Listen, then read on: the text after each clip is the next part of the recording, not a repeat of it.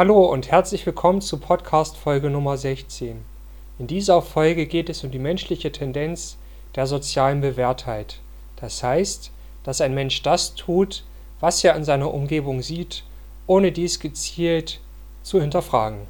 Ist man zum Beispiel in einer fremden Stadt und auf der Suche nach dem Tagesspiel im Fußball, muss man einfach nur der Masse hinterherlaufen. Biologisch ist unser Gehirn so verdrahtet, dass wir das tun und denken, was unsere Umgebung tut und denkt.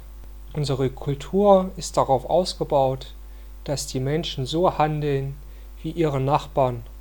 Wann wird nun diese menschliche Tendenz der sozialen Bewährtheit ausgelöst?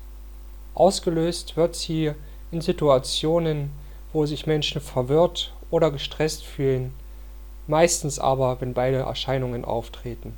Insbesondere der Stressfaktor wird von vielen unrespektablen Verkäufern ausgenutzt, die zum Beispiel den Entscheidungsträger unter Druck setzen und dadurch zu einem Kaufabschluss manipulieren.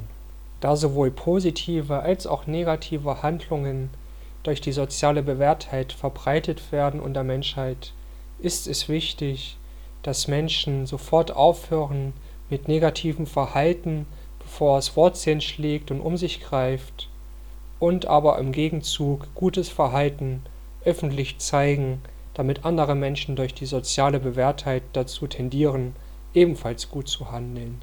Gerade im Bereich Marketing ist die soziale Bewährtheit ein starker Beeinflussungsfaktor. Es gibt dieses Sprichwort, der Affe sieht, der Affe tut.